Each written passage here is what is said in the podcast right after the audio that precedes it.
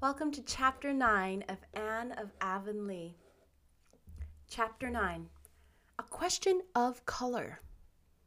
That old nuisance of Rachel Lynde was here again today, pestering me for a subscription towards buying a carpet for the vestry room, said Mr. Harrison wrathfully.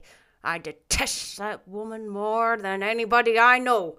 She can put a whole sermon, text, comment, and application into six words and throw it at you like a brick. Anne, who was perched on the edge of the veranda, enjoying the charm of a mild west wind blowing across the newly plowed field on a gray November twilight, and piping a quaint little melody along the twisted firs below the garden, turned her dreamy face over her shoulder. The trouble is, you and Mrs. Lynde don't understand one another, she explained. That is always what is wrong when people don't like each other. I didn't like Mrs. Lynde at first either, but as soon as I came to understand her, I learned to. Mrs. Lynde may be an acquired taste for some folks, but I didn't keep on eating bananas because I was told I'd learn to like 'em if I did, growled Mr. Harrison. And as for understanding her, I understand that she's a confirmed busybody, and I told her so. Oh, that must have hurt her feelings very much, said Anne reproachfully. How could you say such a thing? I said some dreadful things to Mrs. Lynde long ago, but it was when I had lost my temper. I couldn't say them deliberately. It was the truth, and I believe in telling the truth to everybody. But you don't tell the whole truth, objected Anne. You only tell the disagreeable part of the truth. Now, you've told me a dozen times that my hair was red, but you've never once told me that I had a nice nose. I dare say you know it without telling, chuckled Mr. Harrison. I know I have red hair too, although it's much darker than it used to be, so there's no need of telling me that either. Well, well, I'll try not to mention it again since you're so sensitive. You must excuse me, Anne. I've got a habit of being outspoken, and folks mustn't mind it. But they can't help minding it, and I don't think it's any help that it's your habit. What would you think of if a person just went about sticking pins and needles into people and saying, Excuse me, you mustn't mind it, it's just a habit I've got? You'd think he was crazy, wouldn't you? And as for Mrs. Lynde being a busybody, perhaps she is. Did you tell her she had a very kind heart and always helped the poor? And never said a word when Timothy Cotton stole a crock of butter out of her dairy and told his wife he'd bought it from her. Mrs. Cotton cast it up to her the next time they met that it tasted of terminates, and Mrs. Lynde said she was sorry and had it turned up so poorly. I suppose she has some good qualities, conceded Mr. Harrison grudgingly. Most folks have. I have some myself, though you might never suspect it. But anyhow, I ain't going to give anything to that carpet. Folks are everlasting begging for money here, it seems to me. How's your project of painting the hall coming on? Splendidly. We had a meeting of the AVIS last Friday night and found that we had plenty of money subscribed to paint the hall and shingle the roof, too. Most people gave liberally. Mr. Harrison? Anne was a sweet souled lass, but she could instill some venom into innocent italics when occasion required. What color are you going to have it? We decided on a very pretty green. The roof will be dark red, of course. Mr. Roger Pye is going to get the paint in town today. Who's got the job? Mr. Joshua Pye of Carmody. He has nearly finished the shingling, we had to give him the contract. For every one of the Pyes, there are four families, you know, said they wouldn't give a cent unless Joshua got it. They had subscribed twelve dollars between them, and we thought that was too much to lose, although some people think we shouldn't have given it to the Pyes. Mrs. Lynde says they tried to ruin everything. The main question is will this Joshua do his work well? If he does, I don't see that it matters whether his name is Pye or Pudding. He has the reputation of being a good workman, though they say he's a very peculiar man. He hardly ever talks. He's peculiar, all right, then, said Mr. Harrison dryly. or at least folks here will call him so. I never was much of a talker till I came to Avonlea. Then I had to, to begin in self defense, or Mrs. Lynde would have said I was dumb and started a subscription to have me taught sign language. You're not going yet, Anne? I must. I have some sewing to do for Dora this evening. Besides, Davy is probably wreaking havoc at Marilla's heart with some new mischief by this time. This morning, the first thing he said was, Where does the dark go, Anne? I want to know. I told him it went round to the other side of the world, but after breakfast he declared it didn't, that it went down the well. Marilla says she caught him hanging over the well box four times today, trying to reach down to the dark. He's a limb, declared Mr. Harrison. He came over here yesterday and pulled six feathers out of Ginger's tail before I could get him from the barn. The poor bird has been moping ever since. Those children must be a sight of trouble for you folks. Everything's worth having is some trouble, said Anne, secretly resolving to forgive Davy's next offense, whatever it might be, since he had avenged her on Ginger. Mr. Roger Pye brought the hall paint home that night, and Mr. Joshua Pye, a surly, taciturn man, began painting the next day. He was not disturbed in his task. The hall was situated on what was called the lower road. In late autumn, this road was always muddy and wet, and people going to Carmody traveled by the longer upper road. The hall was so closely surrounded by fir woods that it was invisible unless you were near it. Mr. Joshua Pye painted away in the solitude and independence that were so dear to his unsociable heart. Friday afternoon, he finished his job and went home to Carmody. Soon after his departure, Mrs. Rachel Lynde drove by, having braved the mud of the lower road out of curiosity to see what the hall looked like in its new coat of paint. When she surrounded the spruce curve, she saw. The sight affected Mrs. Lynde oddly. She dropped the reins, held up her hands, and said, Gracious Providence!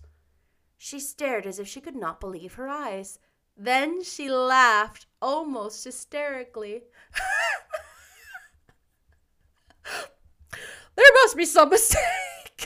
there must. I knew those Pyes would make a mess of things. Mrs. Lynde drove home meeting several people on the road and stopping to tell them all about the hall. The news flew like wildfire. Gilbert Blythe, poring over a textbook at home, heard it from his father's hired boy at sunset, and rushed breathlessly to Green Gables, joined on the way by Fred Wright. They found Diana Barry, Jane, and Anne Shirley, despair personified, at the gate of Green Gables under the big leafless willows. It isn't true, surely, Anne, exclaimed Gilbert. It is true, answered Anne, looking like the muse of tragedy. Mrs. Lynde called on her way from Carmody to tell me. Oh, it is simply dreadful. What is the use of trying to improve anything?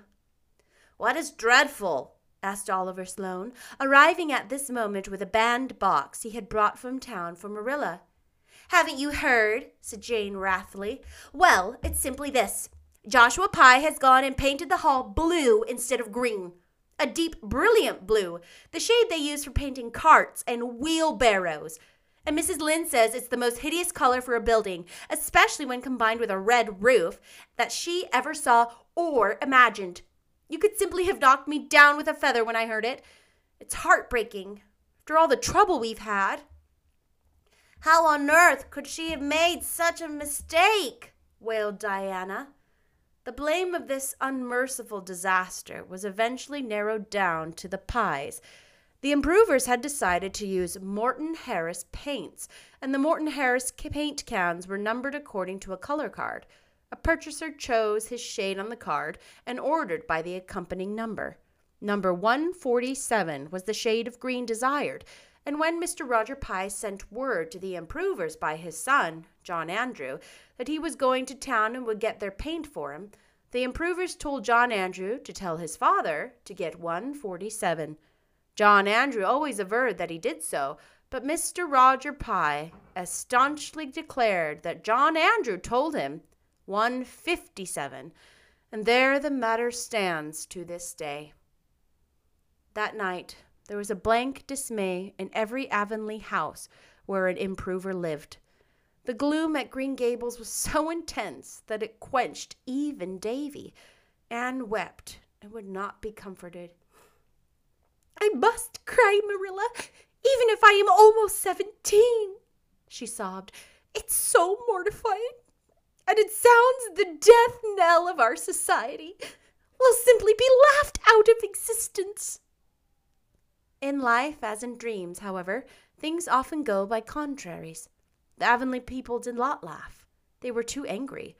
Their money had gone to paint the hall, and consequently, they felt themselves bitterly aggrieved by the mistake. Public indignation centered on the Pyes. Roger Pye and John Andrew had bungled the matter between them, and as for Joshua Pye, he must be a born fool not to suspect there was something wrong when he opened the cans and saw the color of paint. Joshua Pye, when thus animadverted upon, retorted that the Avonlea taste in colors was no business of his, whatever his private opinion might be. He had been hired to paint the hall, not to talk about it, and he meant to have his money for it. The improvers paid him his money in bitterness of spirit, after consulting Mr. Peter Sloane, who was a magistrate. You'll have to pay him, Peter told him. You can't hold him responsible for the mistake, since he claims he was never told what the color was supposed to be, but just given the cans and told to go ahead. But it's a burning shame, and that hall certainly does look awful. The luckless improvers expected that Anne would be more prejudiced than ever against them, but instead, public sympathy veered around in their favor.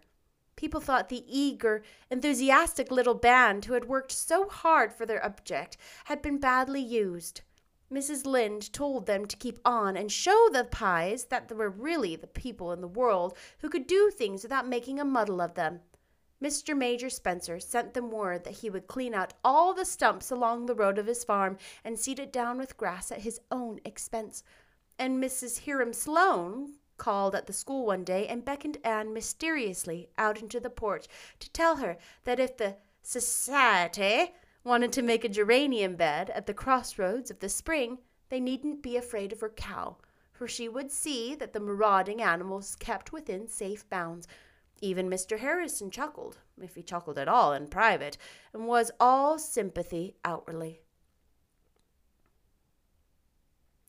Never mind, Anne. Most paints fade uglier every year. That blue is as ugly as it can be to begin with, so it's bound to fade prettier. And the roof is shingled and painted all right. Folks will be able to sit in the hall after this without being linked on. You've accomplished so much, anyhow. But Avonlea's Blue Hall will be byword in all the neighboring settlements from this time out, said Anne bitterly, and it must be confessed that it was.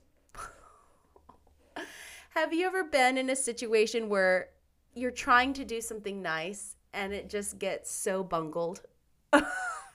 this is why I don't cook for people because it's not worth the time and effort that I put into cooking for people because I'm a terrible cook. Um, it's not worth the time and effort because it gets bungled. You know what I mean? But oh, that's frustrating. Don't you think? I hope it doesn't, and it's so hard not to be discouraged.